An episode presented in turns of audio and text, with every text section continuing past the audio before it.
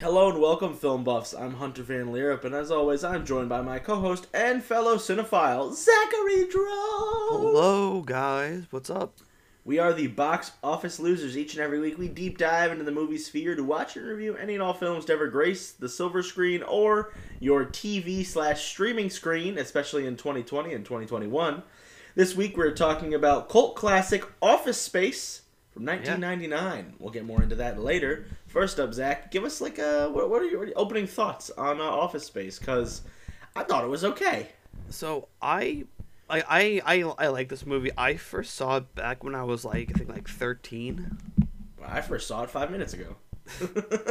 um, actually, like uh, cause my mom just my, my mom fell in love with the red stapler gimmick about this movie. the red stapler gimmick is interesting to say the least. Um, so yeah, like she, she she likes this whole entire she she liked that part.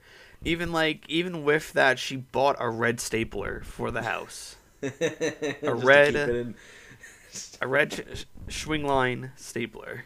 That's fucking funny.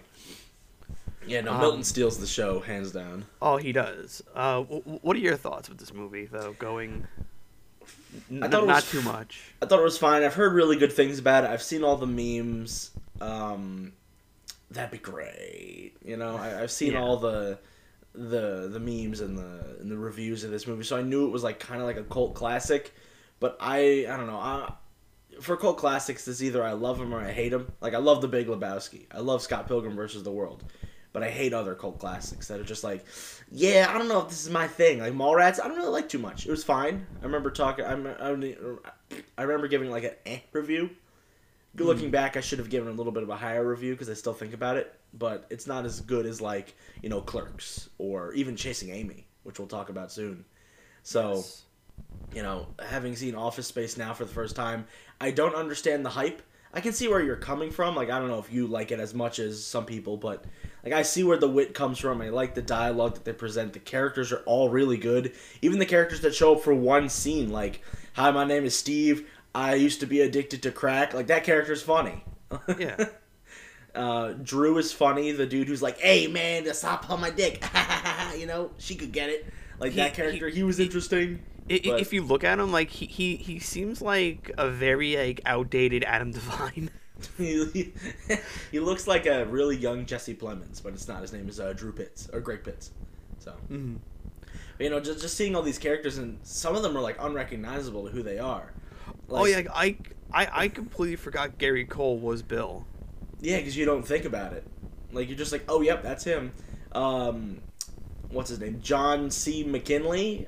Have you pronounced his name? Yes. He's um from Scrubs and from. Standing It. That's Dr. Cox. He's fucking great. Um, and then we see uh oh god, Stephen Root as Milton, who's like unrecognizable. Oh yeah. Like Well, I- the character he plays is just like, hey um um hey hey hey what, what no no uh, I I get to listen to the the, the, the radio or, uh," and I was like that is not a Stephen Root character. Stephen Root is like this loud obnoxious like dirty man. Look at um Barry for example. He is like Barry's quote unquote like dad manager kind of like guy where he like sets up the hits for him, and he Yeah. is just like, "Come on, man, we got to make the money. We got to do this. Fuck you. What are you doing?" And in this, he's just like this simple like minded, simple like thought character where he's just like, "Yeah, you know, I'm just gonna fucking give him my fucking stapler," and I'm like, "Okay, here we go." It was so cool to see him play something else, which was interesting. So uh, yeah, that's my opening thoughts on uh, you know Office Space. Now I'm gonna read off the overview, then you're gonna read the cast because the last names are the death of me, as we all know. Mm-hmm. Um, Office Space is a 1999 American dark comedy uh, film written and directed by Mike Judge. It, uh, it it satirizes the work life of a typical mid to late 90s software company, focusing on a handful of individuals wearily on their, ahead. wearily on their job, wearily of their jobs. It stars Ron. You don't gotta read that. That's the cast. I'll go through. Oh, yeah. so uh, the cast of this movie is Ron Livingston as Peter Gibbons, Jennifer Aniston as Joanna, Stephen Root as Milton, Gary Cole as Bill, David Herman as Michael Bolton, but not that one. Uh, Ajay Naidu as Samir Nagheenanajar. I think I Yeah, got it. close enough. Uh, Deirdre Bader, Tank, as Lawrence. Uh, John C. McGinley as Bob Seidel. Um, Joe Bays as Dom Portwood and Alexandra Wentworth as Anne, which is uh, Peter's ex girlfriend slash ex wife. Hard to tell. she wasn't in it that much. But then we have characters like um, you know Greg Pitts who played Drew, and you have um, uh, uh, Mike Judge who played the manager of uh, Coochies or Tchotchkes. Yeah, Not Coochies, Tchotchkes. Tchotchkes. But he's uh he's credited as William King, even though it's it's Mike Judge. So yeah, the, the cast is pretty fucking stacked if you really It think is. about it. But then again, back in 1999, these guys weren't all that. I mean, don't get me wrong, they were still popular actors. I'm not saying they weren't, but there's a lot of people who I did not recognize were in this movie, and I was like, oh shit. Well, I, I think the only person that was all of that is really just Jennifer Aniston because of Friends. Yeah, but this was like around the time Friends was ending, right? No, it was still no, it was still in full swing because uh, it ends uh, towards the later half of 2001 after 9/11.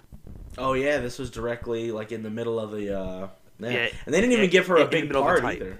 Yeah, he, her part was like kind of minuscule. I think she had like ten lines of dialogue. But like, uh, when we get into it, they, they, they just want to, like uh, it states in the notes that, that they want to cast a popular actress. Yeah, just to make the love interest, draw people in. Yep. Yeah. Uh, So, uh, budget of this movie was ten million. Box office was only twelve point two. Big bomb right there. He basically big- made back the money and just a little bit extra. That sucks, but also it's one of these cult classic movies that isn't for everybody. Like if you look at a lot of the cult classic movies and like the indie movies, they don't make a lot of money back. But They they like live forever in people's hearts, and they probably made a lot of money off um, DVDs and stuff as well. D- DVD and VHS releases. Yeah, I feel like for this movie that was a huge like home release. Oh yeah, I could definitely see that. Um, now going into this, um,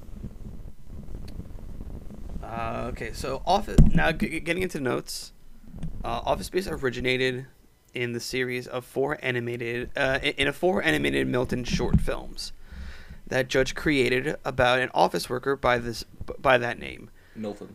Yes. they uh, first aired on Liquid Television, a night after night with Alan he- um, Havey, and later aired on Saturday Night Live. That's awesome. Uh, the inspiration came from a temp job which he had that involved alphabet- uh, alphabetizing purchased orders. Um, and another job as an engineer for three months in the Bay Area during during the 1980s, just in the heart of the Silicon Valley. In the middle of that, uh, overachiever yuppie things in that is is that just awful? It was just awful.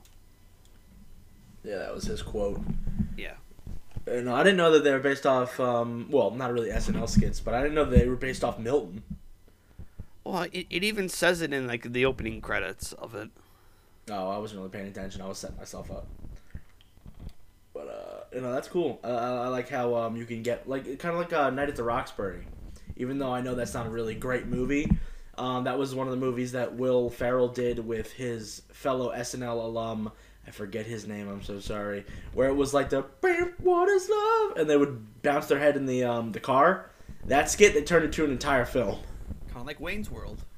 Yeah. Oh yeah, that's a better example. At least Wayne World was really good. At least in my Yeah. opinion, I like it. Yeah, so it's cool to see that SNL stuff lived on into other mediums. There's a lot of movies that uh, spun out of like SNL stuff that didn't like see the light of day really. So I'm excited for that one, and I'm glad that this one kind of did it in a way. So Mhm. it goes to show you there are creative people working there, even if some of the skits are bad. Uh, g- getting back into more of the notes though, uh, Peter Sheeran, right? Is that right? Sh- Churnin. Chernin, um, head of 20th Century Fox, where Judge had a deal, uh, wanted to make a film out of the Milton character inspired by a former coworker of Judge's in Silicon Valley, who had threatened to quit the company if they, qu- quit the company if they moved his desk again. You don't want to know what he does at home after after work, Judge replied. Um, in, instead, he suggested an ensemble cast based film. Someone at the studio responded with car wash, but just set in an office. what the fuck is car wash? It's a good question. I'll look it up while you read the. Other part of the notes. Yeah. So Milton was not the only character inspired by Judge from uh, from Judge's past. During his job in Silicon Valley, where he barely made enough to afford his rent, he had a neighbor who had a who was an auto mechanic. And not only did the man make more money, he had flexible work hours and seemed to uh, Judge to be much more content with his life and work than he himself was.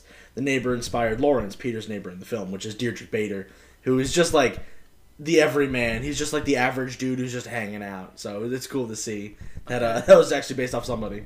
So Car Wash is like a nineteen. It, it, it's a late seventies um.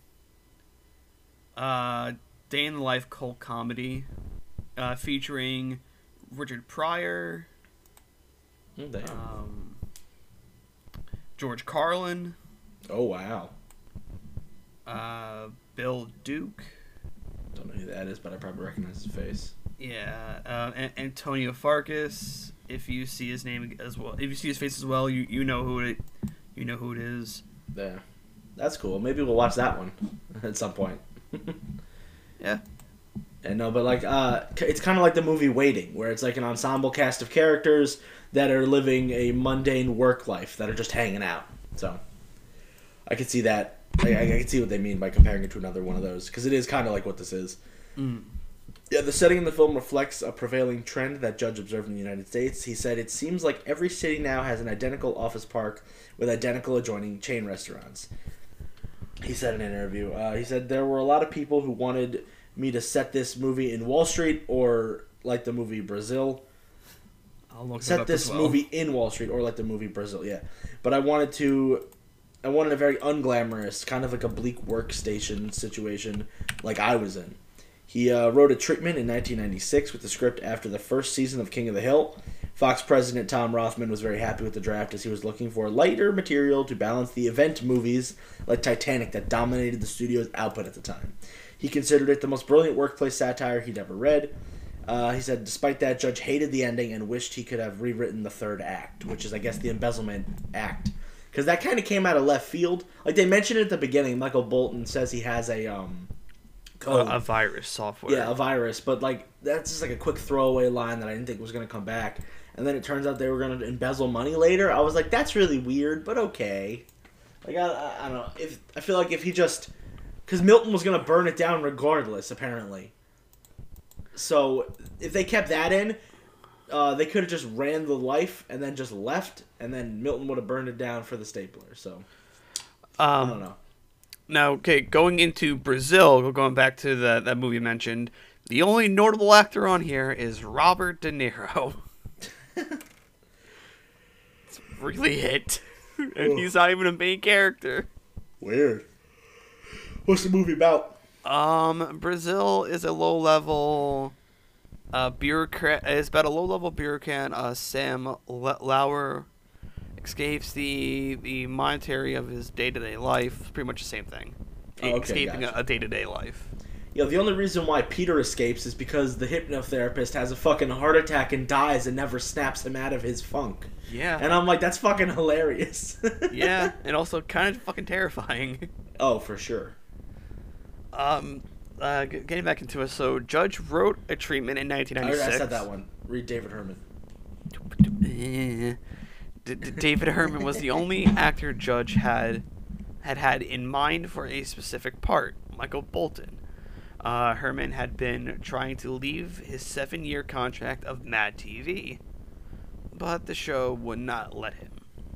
So, um, at uh, so at its next table reading, he managed to get himself fired by screaming all his lines. Just like yeah. screaming. that's awesome. uh, Greg Daniels said they could always find a place for him on King of the Hill, uh, where he had been doing some voice work. So soon after, he read Judge's Office Space script and was delighted with it.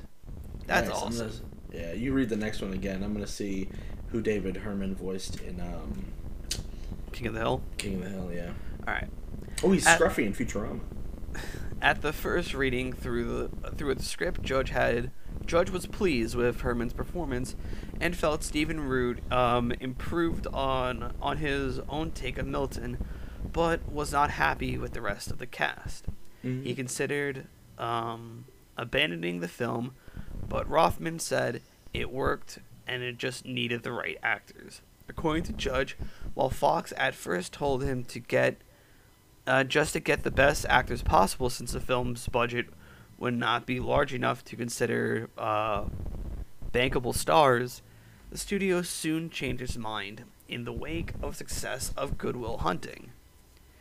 Uh, he w- he was advised to get the film star get the film star Ben Affleck and Matt Damon again. Uh, again, he almost changed his mind. Sorry, I keep on not seeing periods properly. Mm-hmm. Again, he almost changed his mind about the film. Rothman said in 2019 um, that while an A-list star are often unlikely to take roles in low-budget productions, those films should nevertheless make the effort to attract them. Uh, he had agreed to meet with Damon in New York, but then Ron Livingston's agent reached, uh, who played the guy who played Peter. Again, uh, agent asked the client could audition for the lead. Casting director Nancy uh, Klopper was impressed, and after Judge saw the video, he told the studio that he wanted uh, he wanted Livingston in the part. Nice. Yeah, Liv- I, I couldn't imagine anyone else playing Livingston. Like, I could see what he said. Like, what do you want? Ben Affleck? Ben Affleck is good. I feel like he would have nailed it because they have, like, the same facial, um, uh, like, structure that would give them the same, like, what am I looking for? Same reactions. And the same, like, mm, kind of, uh, what am I looking for? Oh my god. I'm, I'm, I'm missing the word I'm looking for, but it's the same, like, facial expressions. He kind of wanted the same, like the same je ne sais quoi, right? Yeah, exactly. I think Ben Affleck would have nailed it, but getting Ron Livingston just kind of hit it home because he's a very just like, yeah, okay kind of guy. So So like, eh, so did, did they want both like Affleck and Damon? I think so. It sounded like yeah, it sounded like he was advised to get both of them. Who would like who like who would they have played? Like what? Matt Damon probably would have been uh, Michael Bolton if David Herman wasn't able to get out of the contract. Hmm. Like if anything, you, could have put um. You, you could have kept Affleck and had him been, uh, Diedrich's character.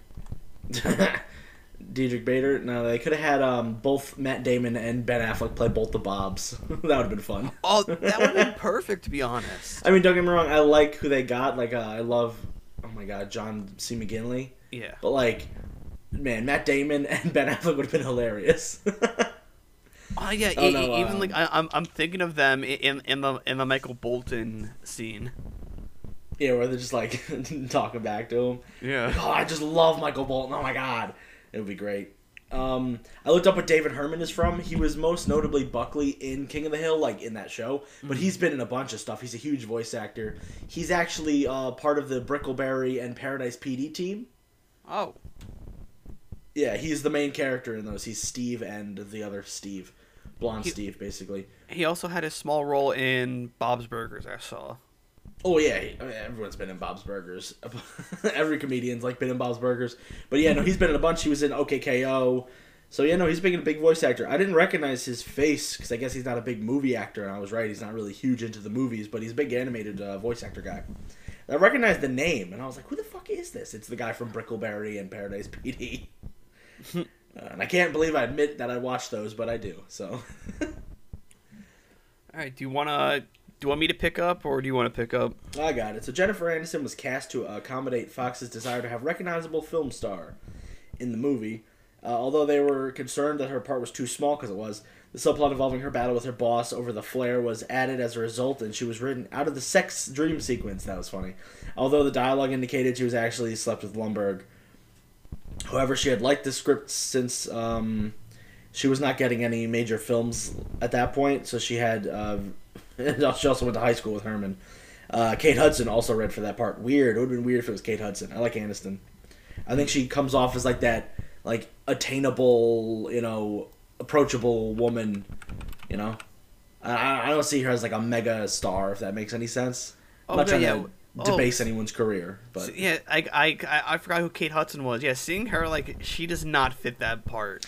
Yeah, no. K- Kate Hudson would have been, I think, a little bit more upper echelon of like, oh, I cannot approach this woman and just ask her for her number when she's working. Like Jennifer Anderson's like, yeah, I could see myself doing that. Yeah, yeah. Not to Jennifer Anderson specifically, but someone that looks like Jennifer Anderson. Yeah, because like if you think about it, because at the time, like, like pretty much with Jennifer Aniston, she was the girl next door at that time. yeah, well, to a, to a degree, yes, Yeah, and then quite literally in Friends sometimes.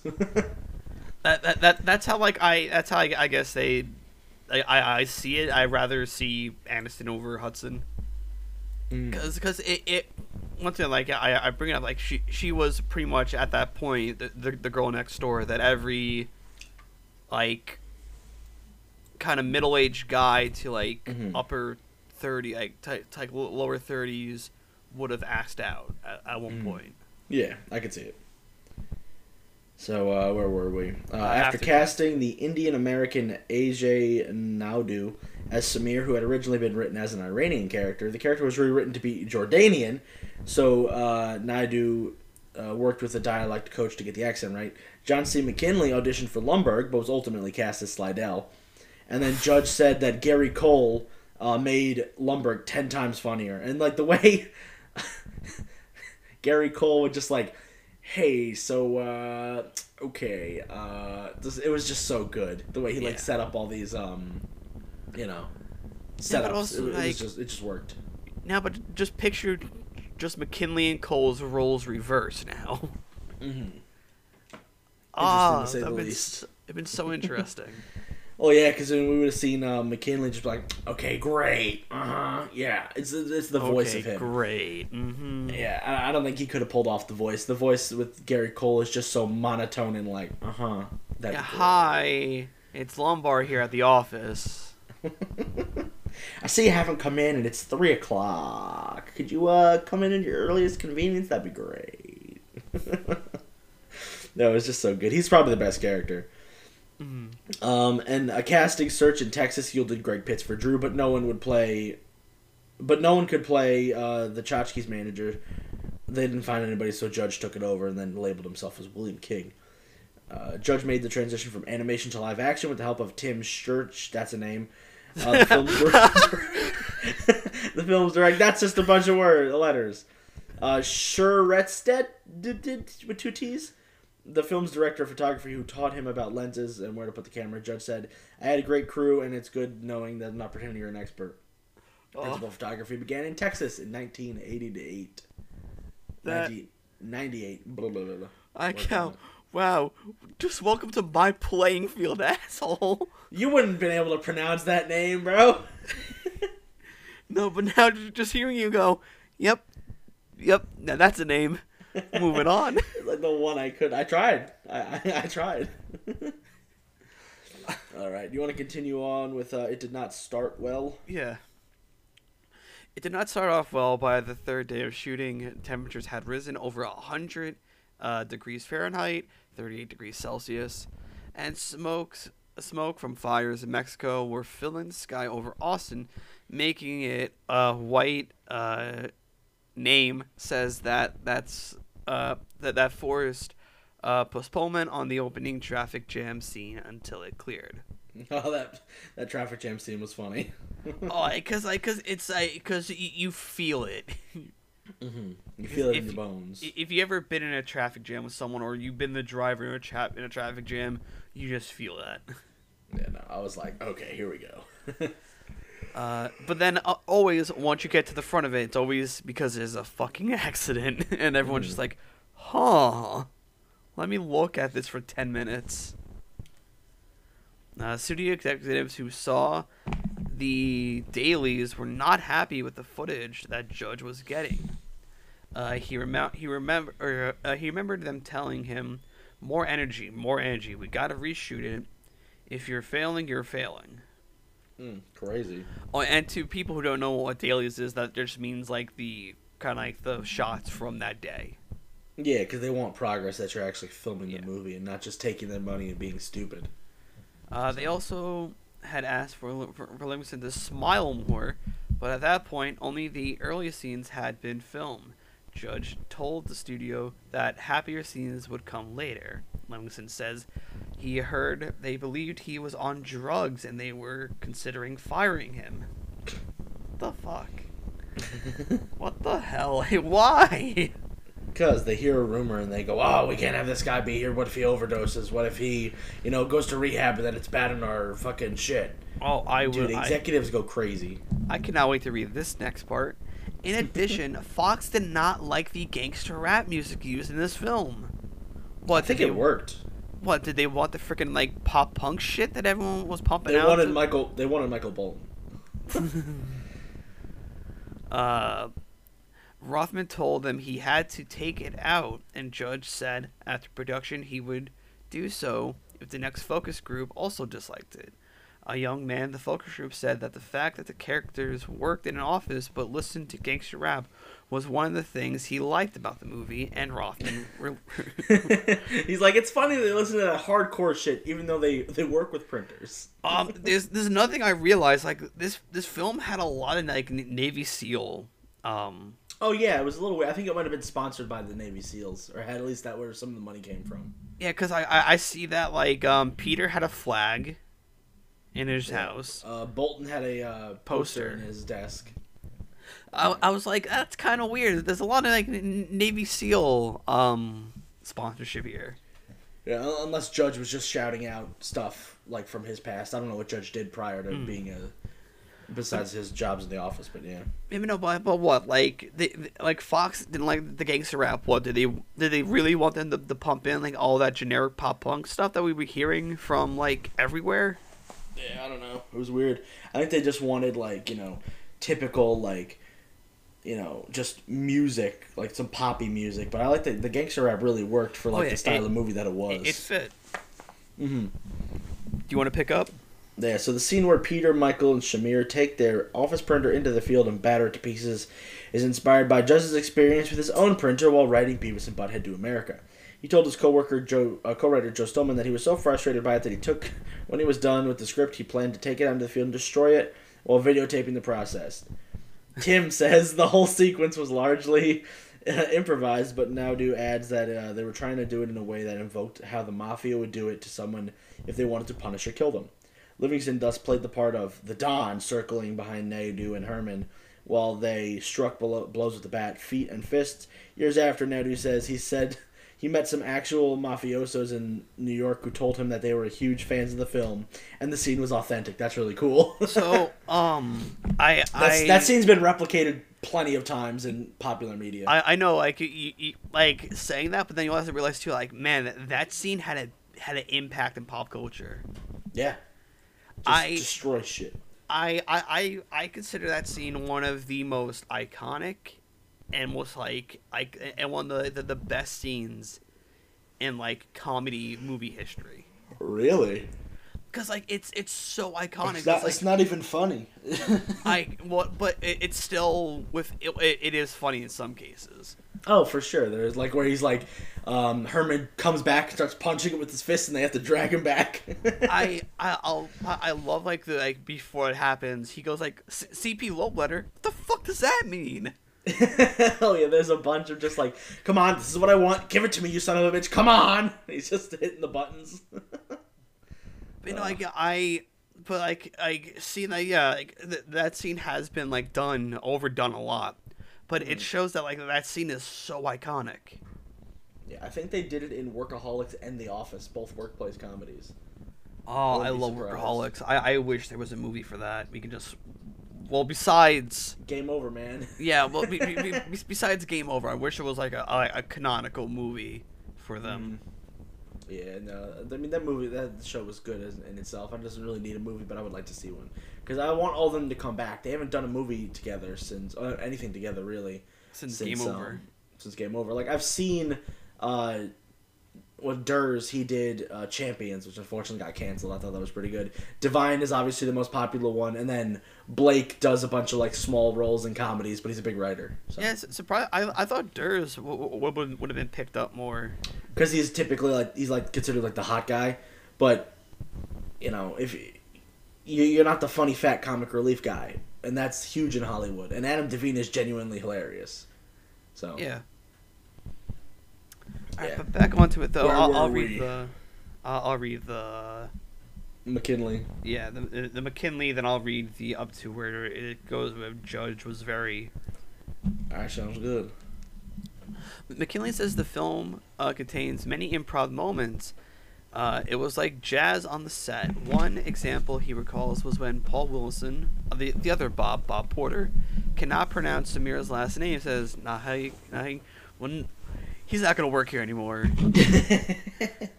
Naidu, for his part, improvised the breakdancing, which he uh, did with local friends after shooting his scenes during the day. The improvisation also helped solve some problems with the script. Originally, Bolton was referred to the singer he shared his name with as a non-singing asshole. No, as a no-singing asshole. However, Herman recalled it was uh, decided that the film could not say that since it would imply he did not sing his own songs. So he came up with no talented ass clown. That's a better one. Judge was very um uh was that exact Exacting. exacting His oh, demands. Yeah. exacting his demands for how the Initech set looked. He said regularly that it had to seem um Oppressive. oppressive. what the f- Okay. He's like, it's gotta suck real hard. The production went as far as screen testing different types of gray cubicles. Jesus. Judge also wanted the cubicles to be tall so that Lumbergh would have to lean in and see and see from Peter's desk. Uh, c- considerably uh, c- considerable effort was also expanding to making sure that the TPS reports looked realistic. Those fucking TPS reports. Yes, I got it. yes, I read the memo. Uh, I think you need another one because you didn't hand it in properly. Uh, and if you, and we'll get you another one, and then that'll be great. Okay. All right, All right so pick the, yeah, the glasses Root wore to play Milton had lenses so thick that he had to wear contact lenses to see through them. Even though, uh, even so, he still said he had no depth perception, and he had to practice reaching for the stapler, and uh, was, and that's why it was uh, eventually painted red so he could see it.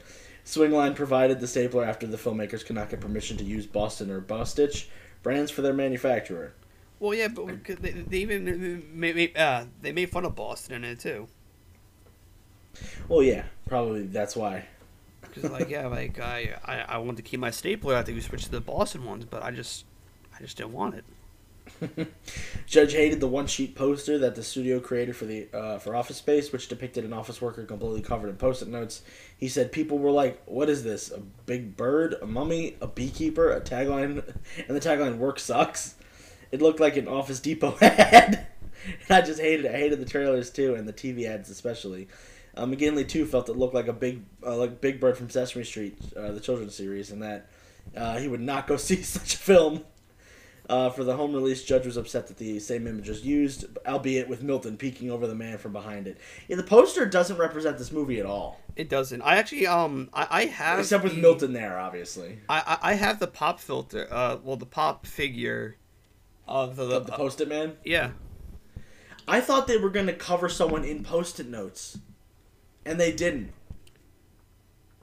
Like I Uh, thought, uh, so, well, they were gonna get so bored that one of their coworkers was gonna fall asleep, and then we're gonna cover him in post-it notes, and then he was gonna wake up, and that's what I thought that was from. But like, I understand it's the workplace aesthetic, so it was sure. But at the same time, it's like mm, didn't work if you weren't gonna put the joke in there, dude. uh, hold And on one. why- and I know Judge didn't do it. Obviously, it was the, the company. Uh, I'm gonna grab the pop figure real quick. Hold on a second. Yeah, you can send me a picture. Yeah. Um, where was I? Uh, the studio also had um, a man live in a plexiglass cube above Times Square for five days. Livingston, um, when he visited the cube for press events, found that most reporters preferred to talk to the man in the cube and not him. He was not surprised as tracking for the movie was not good, and there was a foregone conclusion that it wasn't going to open well. Producer Michael Rotenberg elaborated that, you know, he said, I took a few research screenings to realize that audiences uh, have often issues with satire. Another problem Rothman, sorry, excuse me, Rothman conceded later was that they couldn't put Anderson on the poster due to her small role. Later, he admitted that the marketing campaign did not work well and said Office Space isn't like American Pie. It doesn't have kind of jokes that put you in 15 second uh, television spot. Somebody had to hit him in the head with a frying pan. It's sly And let me tell you, Sly is hard to sell, and that's true. A lot of the dialogue uh, ended up being funny, but there had to be payoff for it. Like the whole thing with the guy who's selling magazines, that's like a fucking three minute payoff for that joke. Yeah, it is. There's not a lot of jokes that are so quick witted and stuff that you can't like. Oh, a 15 second television ad. Like the best stuff you can show is well, that'll be great, but that's not really funny ex- unless it has its proper context. Same with Milton. You can't really understand Milton half the time, and without context, Milton is annoying. All right, I just sent you the pop figure. Is it emoji? Oh no, wait, there it is. Oh, I missed it. Is it? it it's on uh, Discord. Yeah. Oh, that's a good one. It's it, it's cool looking. I, I like it. Who's it supposed to be though? Milton? like It, it, it can also be Lumbergh. Uh, I guess because he got glasses in the. No, I think it's supposed to be Milton because he has the same tie. He's also the same shape. Well, I, I also thought Milton was gonna be the main character when when I first heard of this movie. Oh yeah, because he's on the poster. But it's based off the Milton character, so Yeah. I can see where you could uh, go wrong with that. But nah, it's Ron Livingston as Peter Gibbons. So, out of the notes and into the plot. Um, this is a pretty, you know, fairly quick plot read, so I'll jump through the first paragraph. Yeah.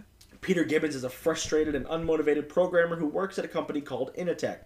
His coworkers include fellow programmers Samir Naginjanathar and Michael Nahid Bolton. Najar. Naheen Nanahar. God damn it. I don't think they say the J. Anyway, as well as Milton Waddams, a meek collator uh, who is mostly ignored by the rest of the office. The staff, who's been fired for years, the staff constantly suffers under callous uh, uh, management, especially uh, Initech's swarmy vice president Bill Lumbergh, whom Peter loathes. Peter's girlfriend Anne persuades him to attend a hypnotherapy session. Dr. Swanson, the therapist, dies of a heart attack while hypnotizing Peter. A newly relaxed and self confident Peter acts on impulse to skip work the next day and ignores phone calls from Lumbergh and Anne, who angrily breaks up with him and admits that she was cheating on him. And a lot that was a, a lot of good payoff on that one. Yeah. Peter begins dating Joanna, a restaurant waitress who shares Peter's loathing of management. Okay, I I, I just want to break down because that, that's pretty much like the first. So the first act. So um, he- w- when he wakes up after getting like the, the the morning after getting hypnotized, he doesn't turn off his alarm. He just goes back to sleep. How does a human fucking do that? If you just ignore it long enough. Well, no, like, but like, see, but like, the, the alarm is right next to his bed, and it's that annoying, generic r- clock radio alarm that makes you want to punch a hole through a baby's head. Dude, I oh my god, dude, I, I've slept through an alarm before. It's not that hard. Oh, I, I have too, and you know this. I've been late to the podcast a few times. see, but like, but it's different. Like, like our phone alarms are different than like than like a, a clock radio alarm. Yeah, no, I guess you're right. There are some big differ uh, big differences between those. Yeah, it, it The just. phone alarms could easily be just like turned off if you're not really paying attention.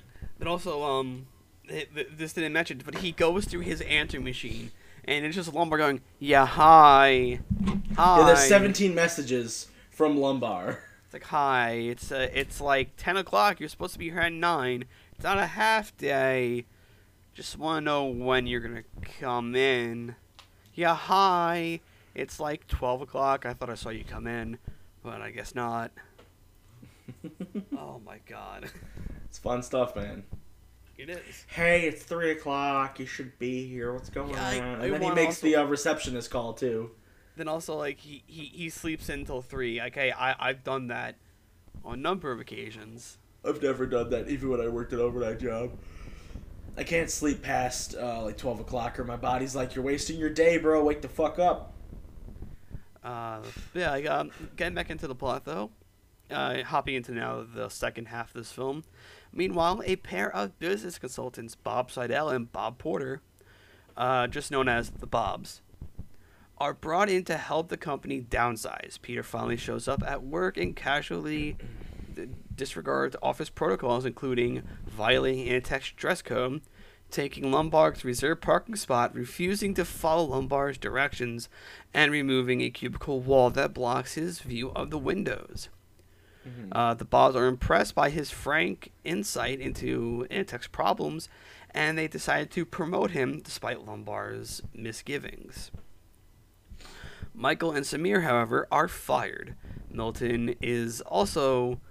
Uh, well, Milton's also expected to be el- uh, eliminated, but it is learned that Milton's contract had been terminated five years prior, in which Milton had uh, the accounting department were not, uh, which Milton and the accounting department were not informed. To avoid confrontation and riding on hopes that the issue will resolve itself naturally, the Bobs and Lumbergh inform only the accounting department and cease Milton's uh, salary payments without telling him he has been terminated. Yeah, that's fucked up. That's illegal.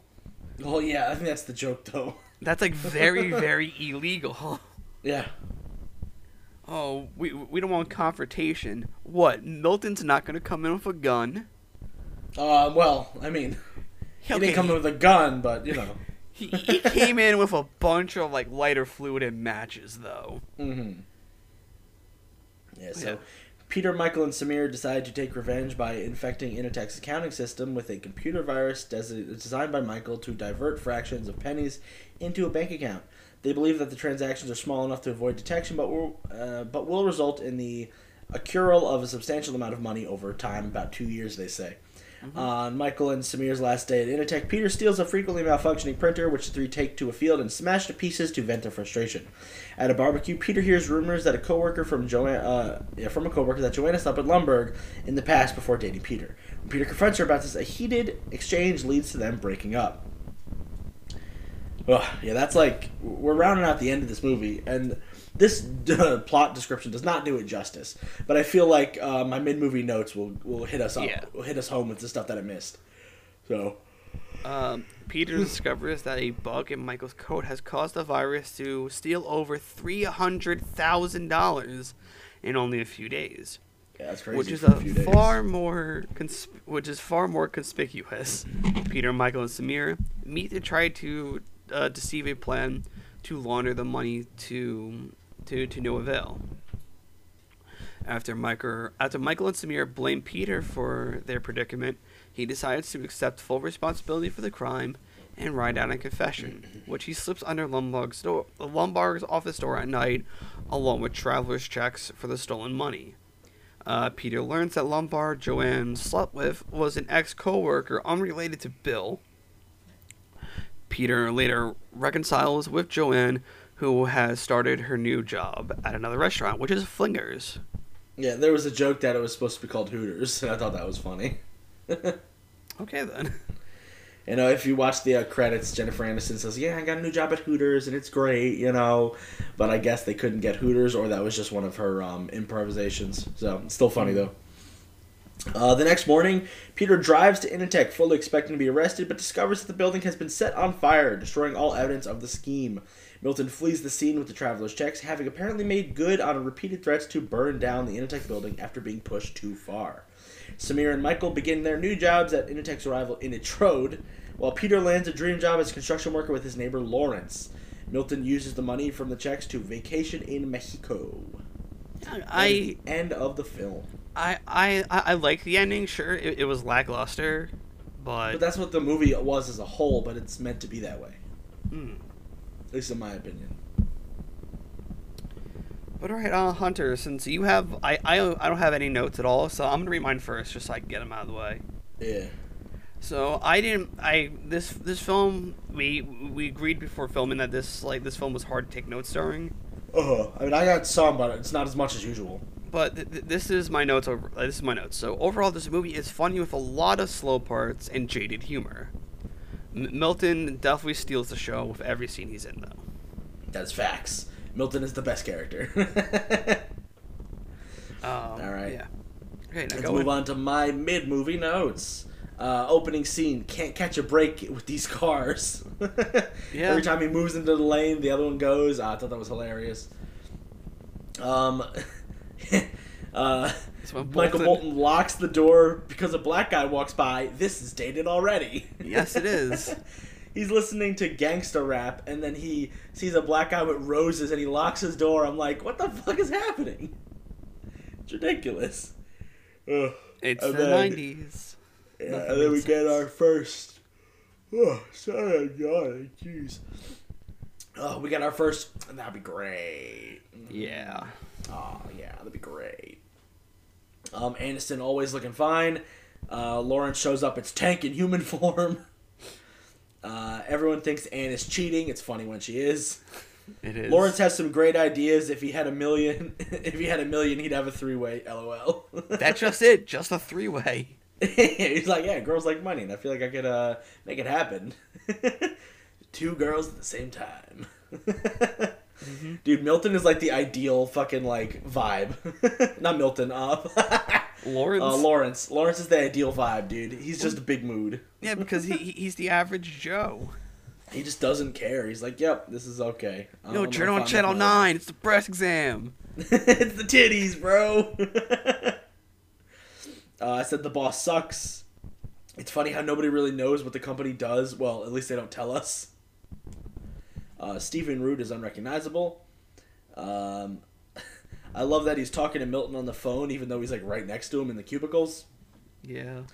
Um, if the boss asked me to stay on a day I wasn't scheduled, I would just say no. Uh, Oh, yeah. Another, that would be great. But remember, like he, he like Peters himself, like I'll say yes because I'm a pussy. Yeah, which is fucking funny. uh, where were we? Um, is this dude having a heart attack? And he was. He started getting sweaty, and I was like, "This dude's having a heart attack." There's no doubt in my mind. this guy's about to die. And then um, I said, uh, "Where is it?" Ooh. Um, he's gonna. He's he's never gonna snap his fingers ever again. Yeah. Peter just not showing up to work is a mood. Um, Peter basically does nothing at his job anyway, still doing nothing. Um, hashtag embezzlement time. Uh, Drew sucks. Straight up, Drew's introduced, and I was like, this guy sucks. Sorry, Greg Pitts, bad character, but also probably written that way, so it is what it is. Uh, printer break montage, that's been mimicked forever. Milton looks like he's going to kill everyone. Federal pound me in the ass prison. Uh, movie is quite boring with some good moments and quick-witted dialogue. He does light it on fire. Milton stole the money. So Just the the quick notes. I love how like, like you brought up he does nothing. Yeah, because he goes like they're like oh so the, the Bobs go so what do you do here? He goes like nothing. I just stare at my desk and it looks like I Yeah, he's like, he's like, I show up, I show up 15 minutes late. Then I sit at my desk for uh, two hours. Then I go to lunch. Then I come back and stare at the uh, the walls for another hour. And then uh, the last 15 minutes of work is when I start working. And they're like, "Wow, okay." Because like I, to be honest, I I, I feel that on a, on a level of which no one can understand. Oh, I mean, I don't do that at the comic book store, but I used to do that at my other jobs. I used to just like meander. I'm just like, all right, this sucks. Let's I, around. I I did that at at my other job. I just legit like, I if I didn't have a customer, I just like walked around the store with my phone out, Mhm. just like scrolling through Twitter or fucking TikTok. Yeah, I'd be like, nah, I'm good. and no, I only do that at my job for like maybe the last 20, 30 minutes if I do it. Like, I do it only on a Monday though. Mm. Because like I finish all my work and I'm just like, all right, time to hang out and do nothing for 30 minutes. So Uh, I'll, I'll read the review portion of the, of the, the top part. sounds good. Office Space received positive reviews from critics on review aggregator um, Rotten Tomatoes. The film ha- has an 80% rating on based on 100 reviews and an average of 6.84 out of 10. 6.84 out of 10. The site's critical consensus reads Mike Judge lampoons the office grind with its inspired mix of sharp dialogue and witty one-liners. That's facts. Ugh. Zachary, do you want to read the good review since Yes. you gave it a higher score? From Joseph Dominguez of Film Inquiry. I looked up how to pronounce that before before filming.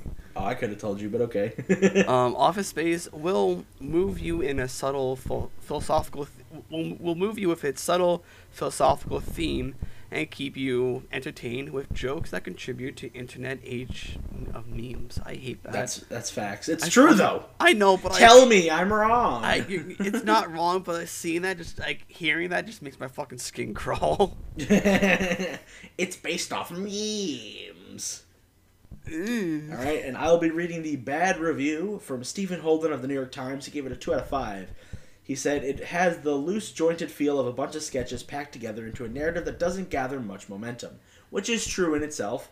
It does feel like a bunch of sketches put together, and um, the the narrative is a bit slow, but it's still a decent story, and it tells itself in a way that makes sense, and it's all basically grounded in realism for the most part, except for the fact that um, once Peter starts slacking off, he has no repercussions at all. I know. So. Yeah. See, but like, th- does he eventually? Cause it seems like he, he has snapped out of it towards the end. Does someone like snap their fingers? No, uh, it's only when the uh, hypnotist is supposed to do it. But there's a moment where you think he snaps out of it, but then the next scene he's back in it. So Mhm. you know, it is what it is. But uh, I will read. Um, Your review. so yeah, I'll read my review. I gave it six chicks at the same time out of ten. And uh, I gave it seven. I could set this building on fire. Out of ten.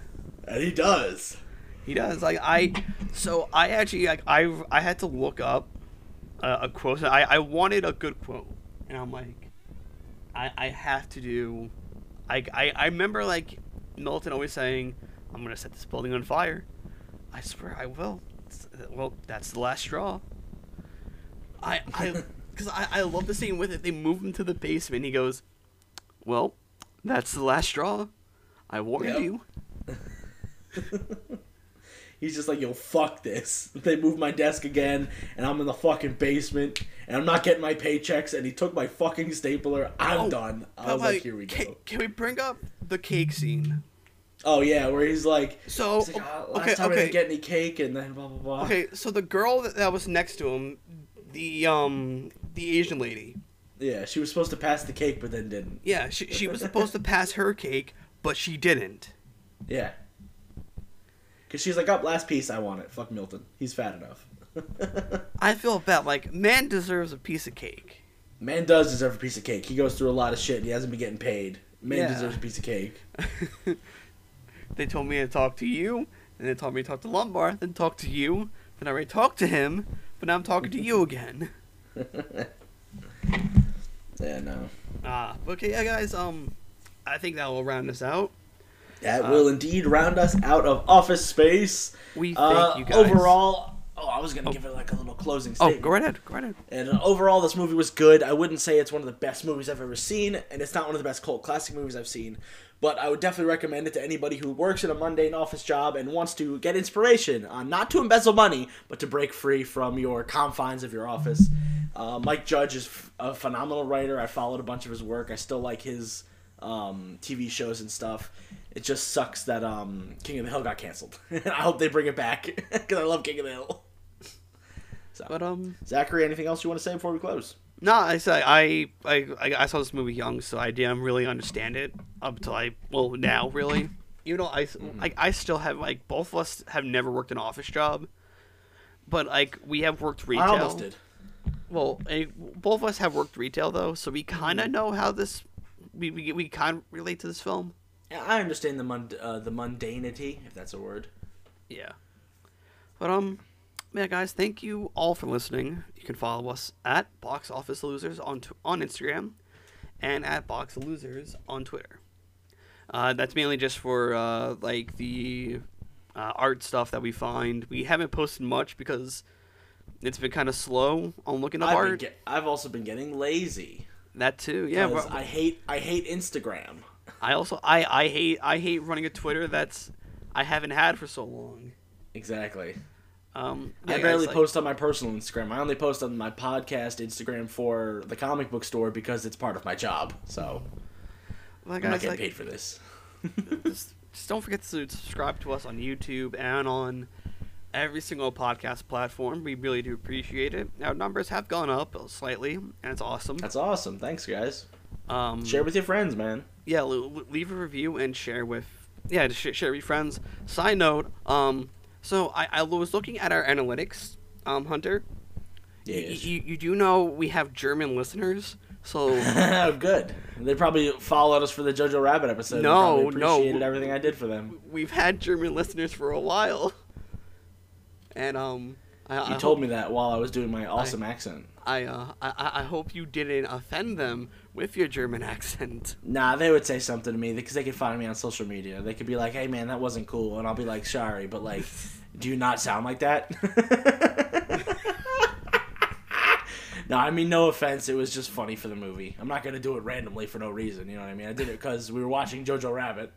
Uh, So. Hunter, where can they find you though? You can find me at Scruffy Moose Man on almost any social media platform. You can follow me at uh, Andrew's Amazing Podcast every two every Wednesday morning for a comic book podcast. You can follow me at Pound That Button every other Tuesday for a video game podcast, and you can follow me every Thursday at The Farthest Galaxy for a Star Wars podcast. I do too many podcasts and I hate myself, but they're fun to do, and I like my co-hosts. So. it Is what it is. Zachary, where can we find you on the interwebs? You could find me um at Dark Shadows Ache literally everywhere. I'm, I'm pretty sure if you throw that into a platform I haven't been on, there's probably someone with that name. Um, yeah, uh, and also you can follow me at on Sports Hit List. Uh, every Thursday, me and my co-host Nick, we post our review of the AEW Injection. So yeah, um, that is pretty much it. We will see you all next week, guys. And uh, have a good one. Uh, bye bye. Bye bye. PC load letter? What the fuck does that mean?